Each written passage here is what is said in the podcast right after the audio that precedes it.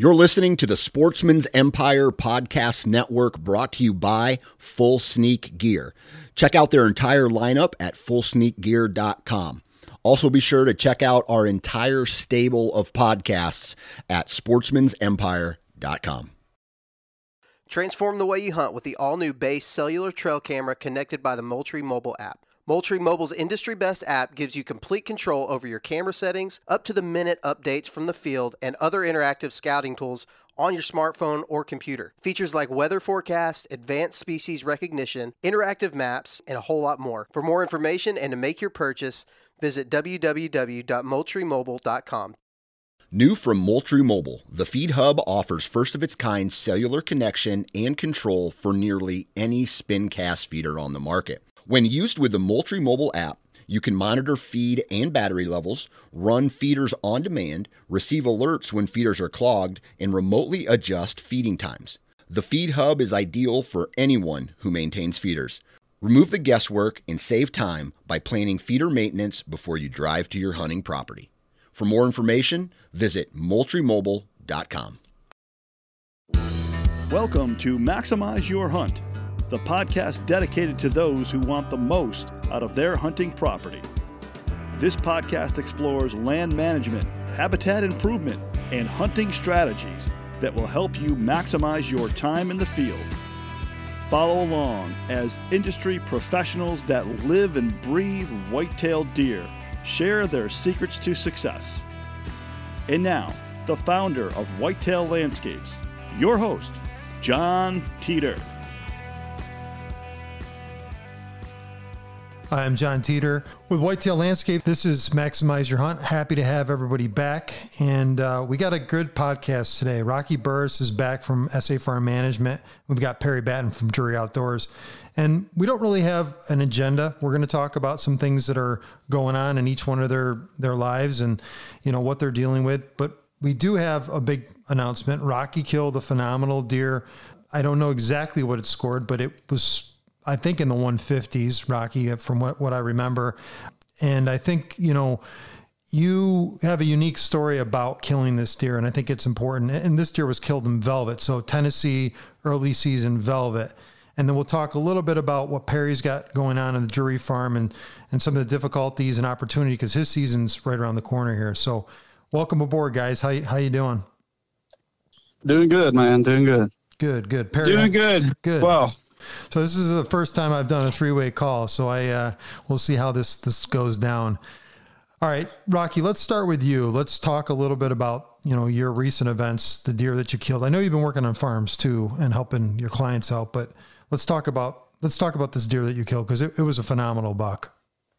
Yeah, um, I I don't really uh, score any of my deer. I just kind of I'm always about age. That's just kind of something that I personally focus on and and it, it's all I, I personally want. Everybody asks me what a deer scores and stuff, so uh, I just kind of leave it as it is because I don't want to take away from that hunt. So, um, as far as the deer itself, I mean, I've I've been a lot of people have you know talked to me, even close friends and stuff, and they know how obsessed I am with cameras, and know that I've got 200 plus cameras out all over just trying to pattern deer and and I predict I send them texts saying uh, so and so should show up this night showing and and a lot of times we can get it right and a lot of times we don't but they all just assumed a lot of people were just kind of talking to me that they're like oh how long I guess you've been following that buck all summer and you know they make it think that you know the cameras basically killed the deer. So I, I tell them that I only have three pictures of him and and that, those were all in a series. People are kind of shocked. So, but it happened. You know, I get asked all the time when, when you're going to hunt. You know, where where are you going to hunt opening day? Where are you going to hunt this? And I'm like, don't, I don't know. Uh, just I have ideas to go where I'm going to hunt from the data I've collected so far. But as far as I let the cameras sometimes tell me when I need to change my plans. So with this deer, uh, I didn't really know he was around until we got three photos one day at like 12 o'clock noon, and it and it told me a whole lot. And it was the first cool snap. I mean, it, it was only about a 15 degree cooler day, but you know, for the summer pattern deer, I mean, that's that's pretty cool. So they can travel just a little bit extra, and it got him caught. I I built like a trap that I always talk about. I built an area that was in a pinch point already, and there was ways that if you just stuck a camera in that area, deer could get by. So I did some extra habitat manipulation and basically pulled deer from the field through this area. And then if they were to skirt the field scent checking it, they would come through this area and all run through that camera. So when I got his picture with like three other bucks, um, of course, being a 12 point, you know, it kind of gets your attention because Tennessee is known for eight points. So uh, I got I got excited, but that just having those pictures at 12 o'clock, that really was uh, something that told me a lot about that deer. And uh, I guess that's maybe watching deer so much because I knew that he was bedding in that area fairly close, but it but he might have moved a little more than normal because of that cool temperature. So uh, I had to think about water because of the summer. You know, uh, during the summertime, deer like to bed. It seems like the bigger deer always bed, you know, 75, 80 yards away from those water sources, especially when it's been dry, and it had been.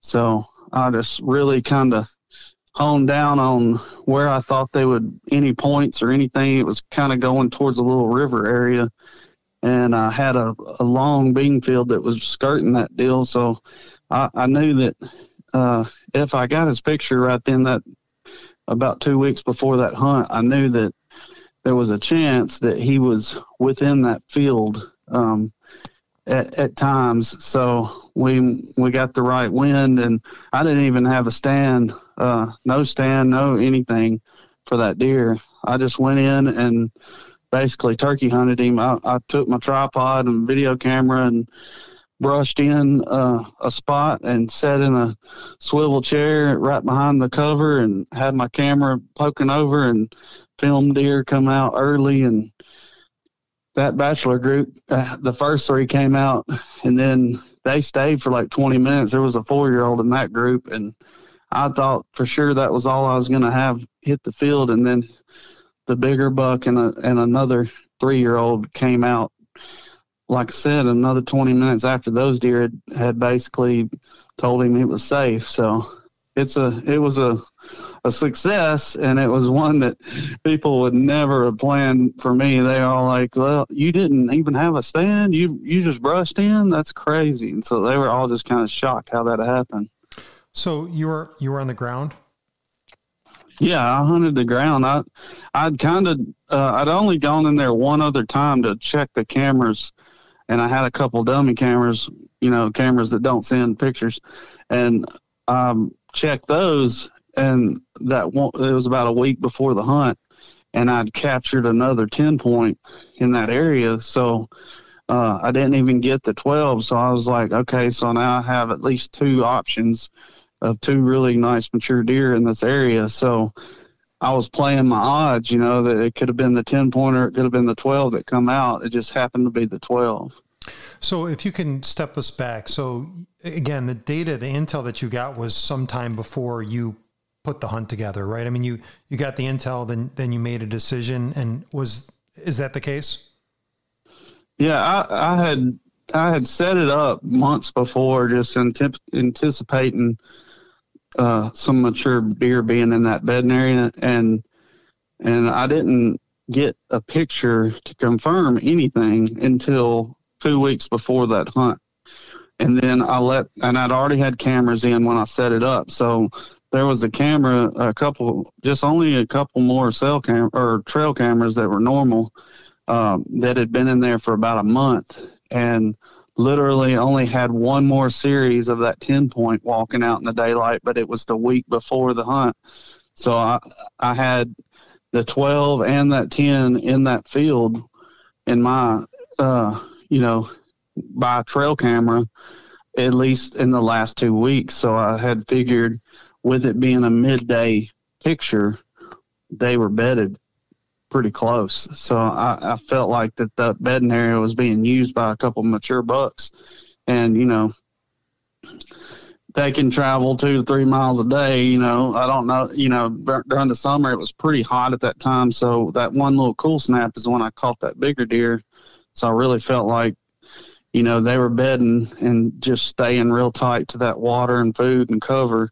And then when they finally ventured out enough, I was I caught their picture on that day. So I just really just felt like he was living in that bedding area during the summer and just kind of staying tight right there and just not moving a lot uh, more than he needed to. So I felt like that was his core area, and with it being a core area on midday movement like that, that's you know that's 50 to 75 acres. So if you know 75% of his movement's going to be in that area i'm, I'm going to try to slip in and hunt it so i didn't risk putting a stand up or anything i just wanted to play the wind perfect and get in there and brush in at the right spot. I had eyeballed a couple spots to to brush in and ended up going into one of them I'd already kind of picked out when I checked the cameras that week before. So the day that you killed the deer, can you kind of break down what were the considerations of making that decision? I'm assuming it was an evening hunt. Yes, it was. It was an evening. Uh, the very first evening, we have a three day hunt in Tennessee, uh, the end of August, and it's it's a I'm in a CWD area, so you can actually carry your rifle, and it's not just bow. So um, I knew I could play off and carry my rifle in there and play off that uh, area and not try to get too tight. Um, and the wind was going to be marginal, but it was good for my access. So I just felt like uh, even though it was the first day and the and that Sunday was actually going to be a front coming in so I felt like it was a day or two before the front, and we had those east winds. Uh, no, actually, we had southwest wind, which was your, your common winds, but I, I could slip really close to that bedding area and have a marginal win for me, and it would be perfect for them to scent check the field as they approached. And believe it or not, I had another trap on the. They walked right under my camera uh, they walked right through the trap, and when I shot him, he ran right back through my trap under the camera. So I have all those pictures. I'm going to try to build something, but uh, to share with everybody. But it was pretty cool to to basically funnel them out of that bedding area straight into the bean field so that I could hunt where I wanted to hunt and see the most and have my wind just barely kicking off that trap and it, it worked perfectly because uh, I mean, if there was a deer downwind of me, of course he didn't come out, but uh, they were all in the bedding area that they were supposed to be in. That's great. I mean, that's a great story and, and great success. And the decision to go after a deer, obviously, you've got a limited window. You've got some things in your favor. Obviously, the rifle was beneficial, marginal wins, but of course, you know, you can get away with certain things at certain times based on you know the conditions and it kind of all played into your your hand of of that success and a heck of a deer and you know whether i give you a rough score you know with that deer i guess it doesn't matter um, that was a incredible deer certainly incredible deer for your area. It sounds like you had a few mature bucks that you were interested in and and of course that's that's nice to have options of course you know for for anybody for that matter. So perry um, i want to talk a little bit with you and we'll we're kind of you know right now it's data intel uh, you know focus. A lot of people you know your season's coming up this week and you know your missouri season um, is coming up this week and i believe you know you guys are collecting probably a ton of intel and starting to analyze that intel and starting to make some decisions on deer that you're going to go after early season et cetera uh, can you kind of explain to me you know what your plan of action is and, and what you're going to do did I say Missouri or Iowa? I'm trying to. What did I just? Yeah, you're you're correct. Uh, Thursday, the, the 15th is Missouri's opener. Okay. Uh, Iowa's October 1st, among a lot of other states. But uh, yeah, right now we are uh, got a lot of cell cams rolling, looking at who's using what green source at the moment, and we're kind of in a a weird transition spot right now when the beans are starting to defoliate. And normally we're like, okay, great, because we have green fields planted and looking good, and you know all the deer make that transition about when we need them to to uh, harvest them right around that opening week or opening second week.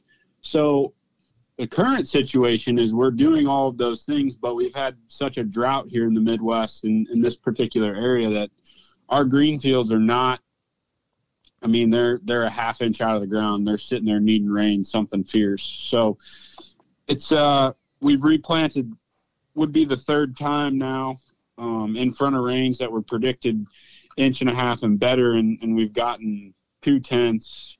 This last rain, we just replanted oats, rye, uh, triticale, uh, to to just get something green quick. Yeah. And uh, we were predicted an inch and a quarter, and we got a half inch. And we're so dry that that half inch just. I hope it germinates them and we get a little green sprout out there, but uh, I I don't know if it's going to happen. So So are you, geez, I don't, you know, what, what do you do in these situations? What, what, all right. So what is your, what is your mode of operation at this point? Are you, are you continuing to What- gloss the fields with, uh, those big, you know, 5,000 gal- gallon, uh, uh, water tubs that you're, you're spraying? like, what are you doing? Yeah, so so you know it takes this is a crazy number that I didn't even believe when I started working here, but it takes twenty seven thousand gallons of water to, to equal an, an inch of rain on one acre. So when you break that down, most of our green fields are around a half acre. So we have a sixteen hundred gallon water tank bolted to a trailer with a two inch pump, and so we're drawing out of ponds and uh, we're only watering about four or five key plots. And when I say key plots, I mean plots that we have big mature deer that we're going to try and target. So we want those green fields in place. But it takes eight loads a day to get about a half inch of rain to equal out. So, I mean, it's it's an all day process to get to get eight loads, and then uh, here in probably after tomorrow, we're buttoning up some blind work and getting some uh, more cameras out. But uh, after that, we're probably going to run two water shifts a day, meaning I'll water in the morning and wait to water it in the evening into the night, and then we'll flip flop the next day. So we're just going to try and get as many plots uh, green as we can. So I got so the question I have is so, and I don't know if you're you're thinking through this uh, at this point, and maybe you know maybe you and Mark and and Wade have talked. Do you think based upon you know you've got these really concentrated areas of food now? Do you think that will potentially push off certain deer as a result of this? You know, deer kind of sucking into those areas because that's that's more of a concentrated food source. Are you a bit worried because you usually have larger food sources on, on a larger landscape? Um, what, what are you thinking there? Um, I think it could go either way because everything else is so dry. We we might have the only food source, if you will, the only good green source. So we might suck too many deer in, and it could push others out, or we're going to suck them all in because we're the only uh, we're the only green in town, if you will. Yeah, it'll be interesting to hear how that plays out specifically. I'm going to bounce back to Rocky for a second. So, Rocky, you know, the Tennessee, I don't know if you've been short on rain in your area. Have you been pretty good or what, what's going on with your weather?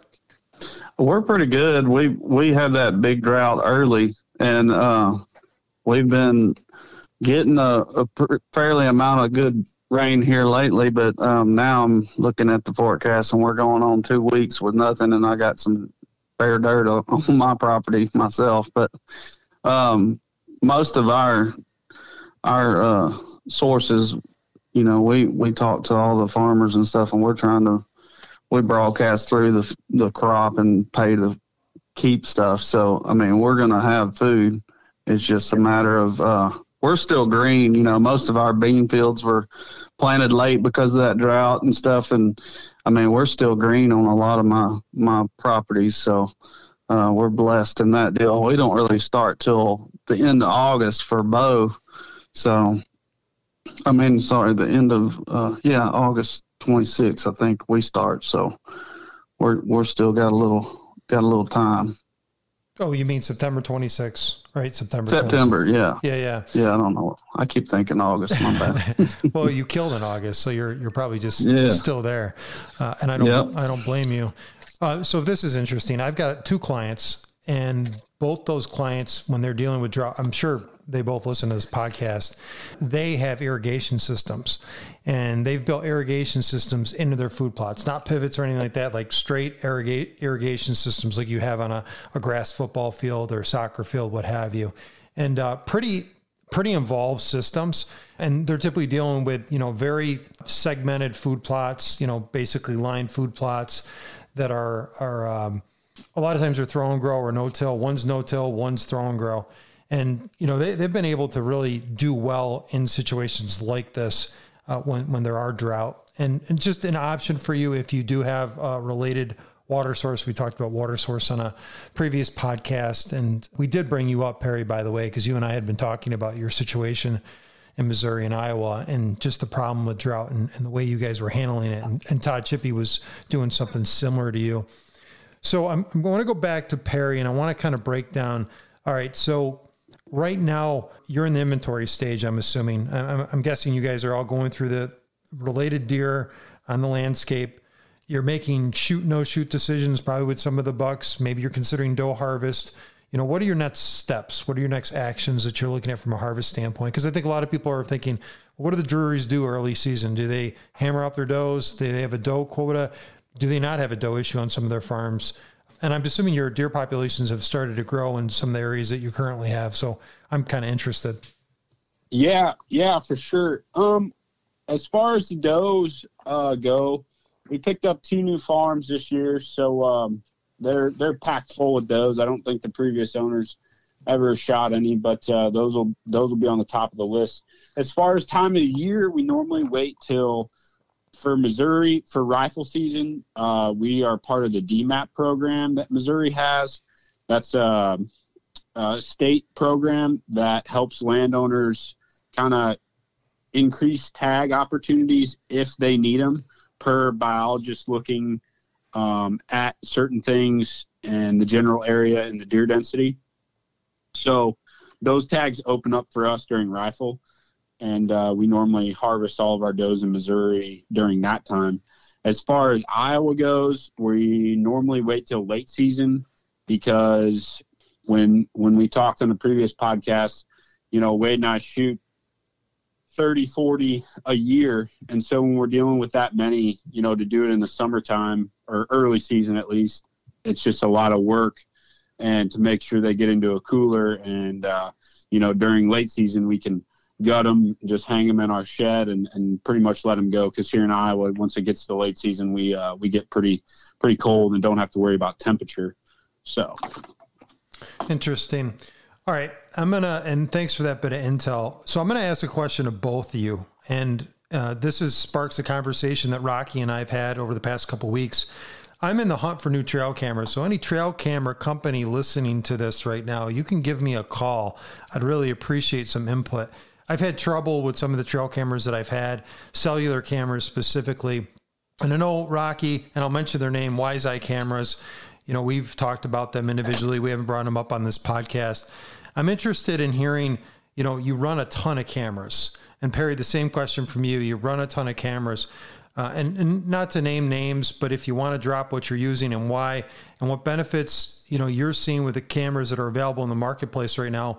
You know, there's a lot out there right now, and I think you know people kind of want to have some direction and, and they want to hear what you're using and why. So I'm I'm kind of interested in both your inputs on this. So, Rocky, would you mind going first? Yeah, sure. Um, so I have probably four different brands of cell cameras out, uh, but I do I do prefer the the Wise Eyes of of now because of the well the price point's a little better than most. You're talking under two hundred dollars for a camera, um, and it'll it's it's just got unmatched data collection for me, and and I'm kind of a freak about trying to pattern certain deer.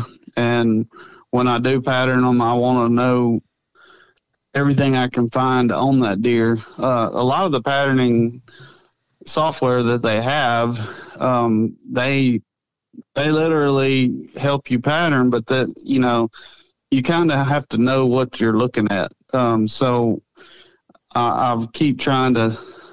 One day, maybe there'll be something out there that will help the average guy figure out what he's seeing. But as far as me being obsessed with it, I know what I'm seeing when I see the data. So they sell me on that big time because um, a lot of these places that we set up and hunt, um, you deer want to use these areas on a certain wind and you, the hunter, may think that your access and your spot is uh, got to be this wind. So, I mean, but if deer don't want to use that area, but on a certain wind, that's the wind you need to set up for. And a lot of people only think about their wind and what their wind needs to be so that they can hunt that spot. But if a deer only uses it on the northeast wind and you're hunting every southwest wind because that's the perfect for your blind or your your setup, you know, it has you're you're hunting every day he's not there. And then you're leaving your scent behind for when he does come back. So those cameras have unbelievable charting where they will actually chart the moon phases, they chart basically everything all these apps are doing. Uh, that camera will do it to that cam to the spot to the location you have the camera sitting at. So that is a really big selling point for me. Uh, full hd photos everything that sends to you. If you have the big camera it'll send hd videos to you. Um, does burst up to five pictures. I mean it's just their price point. If you're like me and you have 45 of those cameras out then you're going to have uh, a price point of like seven dollars and something a month versus you know everybody's 12 15 dollars a camera uh, per month. So they really do try to to to reach out and help the the guy especially the guy that's like me that is going to invest in a company and try to run a lot of cameras. So um, just that being able to they got an AI system that can detect and organize your photos and pull all your buck your deer pictures over to one area and your raccoon and predator pictures over to one area and all your people you know it separates them all out so you don't have to look at all those pictures. Uh, you can go they've got a probably a 90 getting close to 90% success on trying to separate out with their artificial intelligence. So you can actually tag a certain buck and and every time you see him you can name him and tag him. And every time you see him pop up you tag him tag him tag him. And then you can go back and just view his charts alone. And that's what i that's what really got me is because i can go back and say i want to see uh, towers. I want to see what uh, what wins towers likes, and then there you are. You got all of his charts, and every time he's had a picture taken, and you can filter it down to the two weeks out, or you can filter it out for the whole season. So you know, as home ranges change and and different core areas change, you know, his you're going to be able to see all that stuff, and it, it just they they they do the best at that to me. And these other cameras are great, and I still use them, but uh, as far as clarity and detection range. I mean, we're talking they only advertise 60, 60 feet, but I've got proof of, you know, 150 feet uh, in fields and stuff and, and it happening over and over and over. So they've got unbelievable detection. Uh, and it's just the clarity when you get in the HD photo at that range, you can zoom in and actually see who it is. So yeah, they, they got a lot of good, a lot of good things for me. Good, good. And I'm, I'm happy that we're pitching companies that we're using and people are familiar with, and, and you've had good success with that particular company. Um, and I'd like to say that I'm interested in using those cameras as well. So I think that might be my next evolution of camera, and I appreciate the input on that. All right, so I'm yeah. gonna I'm gonna flip over to Perry, and I'm gonna I know what you guys are using, but I'm going to ask you, Perry, what, what are you guys using, and um, you know what what type of intel and information uh, do do you like from the cameras that you're getting right now? Yeah, for sure. That that was interesting to hear that they're, they're that those cameras are um, giving you a moon phase and, and wind direction and all. That's that's pretty cool. I mean, we uh, we're all deer casts and um, 14 day forecasts and all that, but that's interesting that a camera does that. Um, but uh, yeah, to get on trail cameras, we uh, we hear it on the Drury Farms all Reconyx. Um, the biggest thing I can say about a Reconyx is like it, it's it's like a D6 D8 dozer. It just keeps on rolling, and uh, it never fails on you. Um, we there's cameras we put out to this day from when Mark bought them back in 2007, and they take as good a picture as the brand new ones that we unbox every year. I mean, you just you you get what you pay for there on the on the price point. They're not cheap, um, but uh, either you know it's kind of as you said, you're having some issues with trail cameras you're currently running. You know, what did you pay 150 to 200 dollars, or you spend the money up front and have a camera last you from 2007. So it's just kind of what kind of investment you want to make. But that's what we use. We have probably 80 to 100 non-cell, and then another 80, 90 cell. So we've uh, we got a lot of eyeballs out there. well, that was my next question. How many cameras are you running? So that that's good, and that's across multiple farms. So let's be clear with everybody. It's that's not all on one single farm. Yeah, yeah, yeah that's two different states, and oh, six, pushing twenty five farms. Okay. Okay. All right. So let's let's let me step you back one little bit. So you get the data, you get the intel. Uh, some of them are obviously you're in transit to a stand and you, and you pick off the camera data. Some of them obviously are remote cellular cameras. Who's going through the data? How, how do you, and, and this is going to be a question for both of you. Uh, for you first, Perry, how do you collect and go through that data? Uh, we know how you collect it, but how do you analyze it specifically? Yep. So I cannot. I was sitting here trying to remember the program that Mark has on his phone or his his laptop. Okay. I cannot remember the program, but it it has to do with Reconyx. It has an exact name that I will text you um, once I once it comes to me. But uh, we upload all those cards and cell pictures into this program, and each farm you can make a tab for, name it, and then all the way down from farm to blind to, to individual buck you can uh, go through on this program. And so all you do is go each year you know if we've got a buck we've had history with for three years and we're like okay when do we want to target him? We just click back you know 2019 2020 2021 we can go to each tab and each farm that he was on and then look at when he daylighted look at what plot he used the most and uh, per per each camera. So that's kind of how we break that down. As far as the cell pictures go, um, each year we normally just delegate a handful of farms, and then we have a shared album on our phones for me, Wade, and Mark to uh, to upload pictures to uh, every morning that we wake up. So.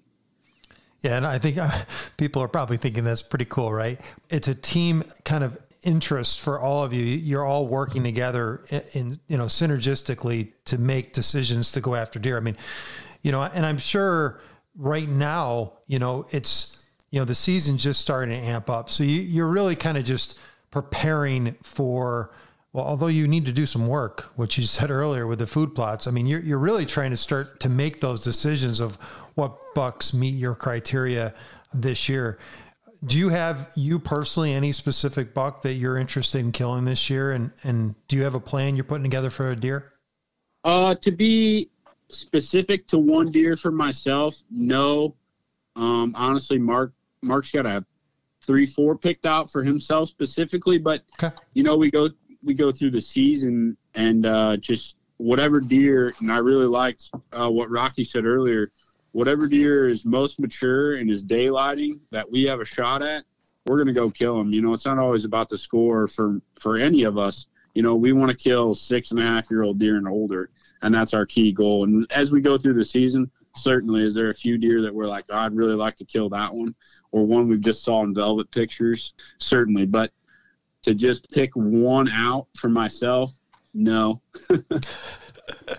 well, let me let me add my flavor to this. So I have one specific deer I'm going after. So I hunt, and I'll be a little more specific, and, and I don't really care at this point.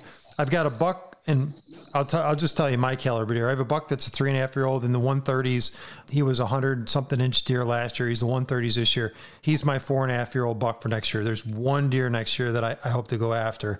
Um, I've got a four and a half year old buck. He's in. He's about 110 inches. He's not a huge buck, but he's a buck that's, you know, he, he's got a damaged eye. He's a, he's a shooter. He's a shooter for me. It's a deer that I want to kill.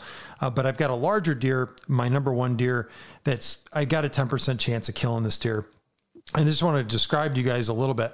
I've got to climb up an elevation of 700 feet and to access an area to kill this deer. Uh, it's on top of a hillside. This isn't on my property. This is on top of a hillside and I've been just starting to break down his movements to kill him. I've, I've got one shot, and the wind's going to be really, really wrong to go after this deer. So I'm going to have to hunt him and sit all day. It's going to be an all day early season sit to kill this deer, hoping he comes into a bedding area, and I hope there's a wind shift to, in order to kill him. So that that's a level of detail I'm getting into just to kill this one specific deer in an area. Um, unfortunately, I don't have the numbers of deer to to go after, and I think that deer's a five year old, by the way.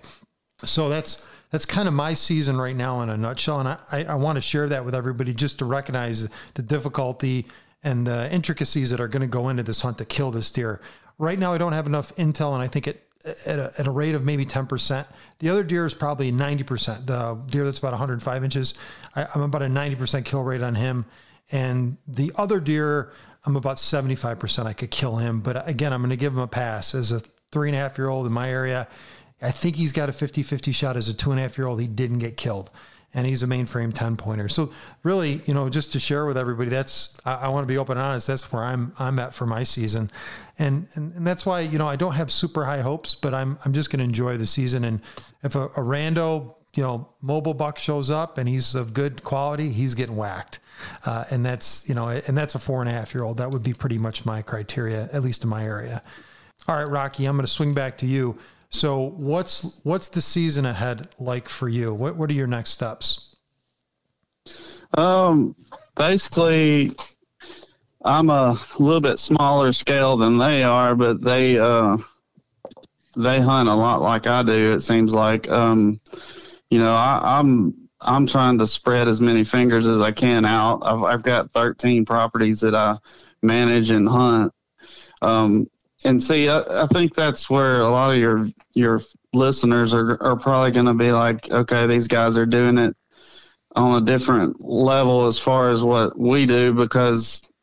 But I mean, we're we're all doing it. I used to do it for TV, and then I used to, so it kind of got me into the the habit of you really had to try to figure out how to harvest deer that were worth harvesting, but you know, so you had to figure out the game. And when you have just like one property, you go into one or two or maybe three properties, just it kind of limits you to your success. Like you were saying, I mean, you're going to, you feel like, okay, you got 10% here and, you know, all these different deals where I, I'm more I don't really have a. I have a certain amount of deer that that slipped me last year, and I got a personal attachment to that. But uh, I do just like what he's saying. I, I literally go back and I build files on my computer of each farm. And when I run the cameras, I, I grab all the buck pictures and put them on those files. And then when I go to season, I'll back up one season and pull up those cameras and I'll literally go to that farm and I'll look at every buck picture at night. And I'll every daylight picture I'll visually say there he is in the daylight. What's the date? When was what time of day was it? And it'll tell me a lot. And then if you go and and hunt those daylight pictures those deer will normally it doesn't happen all the time but if you really pay attention to the last year's daylight like i like to hunt last year's pictures. And if you get daylight pictures last year you got a really good chance that he could come back and visit at the same time of year and daylight the same time. So when you when you learn that and you have that many fingers out, like he's saying, I mean, sometimes they've only daylight one to two days and they're done, or they might only be on the farm two to five days and they're done, and that that was their that was your chance. So that's where these cell cameras kind of help. You got that many fingers, and and I'm just you know the weather and the fronts and everything. If everything lines up for a certain farm and a certain deer that's where i'm going. And, and i let all those different things predict where i go. So uh, it's not necessarily a, a certain buck. Um, and i'm i'm trying to lean towards five year olds i've you know uh, we don't normally see sixes. I mean we will but we're also hunting Tennessee. So I mean, I, I, I let deer. I mean, we killed a ten and a half year old last year off one of my farms. So I mean, we they do get old, but um, you know, it's taken a lot of years for me to be able to say that I can hunt five year olds. I mean, it used to be if he was three and a half, you better you better hunt him because you're not going to see but maybe two of those a year, three of those. And now, and then it was four and a half, and now I'm personally jumped to five and a half myself. So uh, a lot of my farms are four and a half or older, but uh, that's kind of what we're what we're doing for this year. Yeah, and I think that's good. I mean, I think everyone it's good to be honest to where you're at. I mean, it's region specific, and we're not talking we have massive acreage to hunt off of. I mean, the the farms that I'm talking about that I'm hunting are pretty small. You know, 50 acres, 60 acres, and you know, some nobody's managing deer around me at all. So I'm still back into most of the the, the landowners adjacent to the areas that I hunt. You know, a three and a half year old is is world class, and it's world class for them. And, you know, as you step up and you kind of mature in this thing, you start to realize, you know, what drives your interest in and what expectations you have in the landscape. So I think it's for everyone, just be realistic. And, you know, I think what I've gotten out of this conversation is one, data collection is key. Two, breaking down that data in a usable format, right? So it's it's understandable. And then three, having mm-hmm. a plan. And then all the preparatory work that's gone up to this point you know, Perry talking about watering fields and trying to maximize food plot value in key locations based on historical data where deer, you know, reside. Rocky's talking about his kill, you know, how he got that done early season with the data intel and his path forward and you know, reconciling the fact that you you've got some some deer on the landscape that you can go after the rest of the season. You know, I think with everybody you have to have the approach that, you know, this style is going to be unique to you. I've got people that I work with, uh, you know, my clients, they don't want to use trail cameras. Um, I actually have properties that I hunt now that I don't put any trail cameras on, and I just go old school. I've got enough observation data on those to know when, what deer typically do, but I don't have any intel. And I enjoy those type of hunts when I get a chance to go on those properties because it's it's almost like uh, Christmas morning. You, you just don't know what you're going to get, and that that's good for me and and choosing kind of that woodsman type experience to go after a deer those are completely different setups and styles and, properties that are completely designed to hunt where you know I've got the intel the deer have to go through this trap like Bucky Bucks you know Rocky said earlier this buck trap that I have laid out or deer trap that I have laid out. And it's it's orchestrated. The deer are more efficient in how they move through the landscape. So you know you've got to think about your style what your interest is you know how much you're willing to invest in hunting and, and how to collect data intel and, and the whole nine. So I appreciate you both being on. Is anything either one of you want to end with? We're kind of at the end of the, the session, so I, I kind of want to leave the floor open to either one of you. I was going to ask, uh, uh, even uh, what about? I know you guys are going through a drought, and I mean, what do you guys have water sources in mind? I know you know with you know deer drinking four quarts a day and bedding mature deer, you know, seem to always want to bed near those uh, water sources, and especially I would think in a drought, you know, 80 yards or so. I mean, uh, do y'all have that in mind? I would I would think, you know, just yeah. in my my setups, I would think that was we where I would have to shift to. But I was just kind of wondering what y'all were doing. It's funny you bring that up today. Actually, uh, Wade was Wade was down in Missouri. We bought some 150 gallon uh, just poly or plastic troughs for like cattle and yeah. uh, put a 300 gallon tank in a bed of a truck. And on some of our green fields, right next to where the deer would come to feed on the green, if it was there, we're putting these 150 gallon uh, water trough deals and uh, filling them up. So that for sure. And then anytime we design a plot, if there's any possible way we either have a piece of equipment there, we always try to put in a water hole. So a lot of them have, you know, man-made water holes by them because you know we like to have everything in one spot, and that's including water.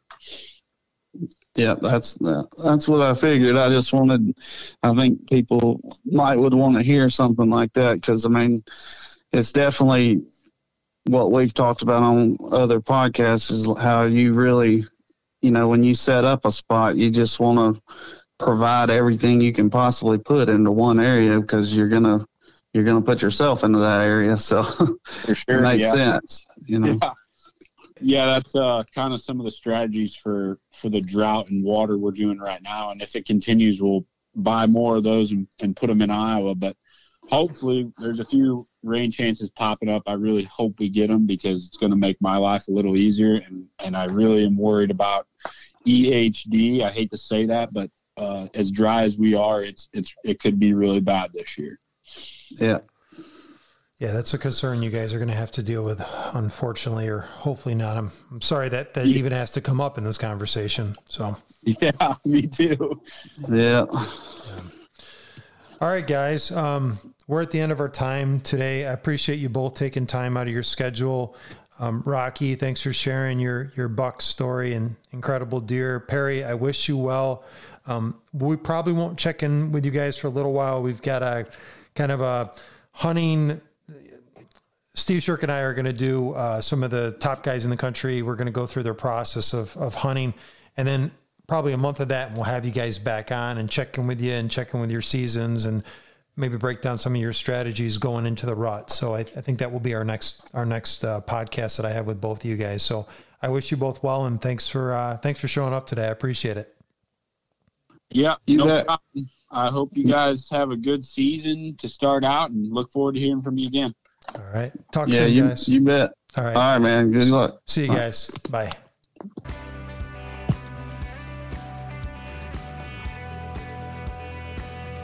Maximize Your Hunt is a production of Whitetail Landscapes. For more information on how Jon Teater and his team of experts can help you maximize your hunt, check out whitetaillandscapes.com.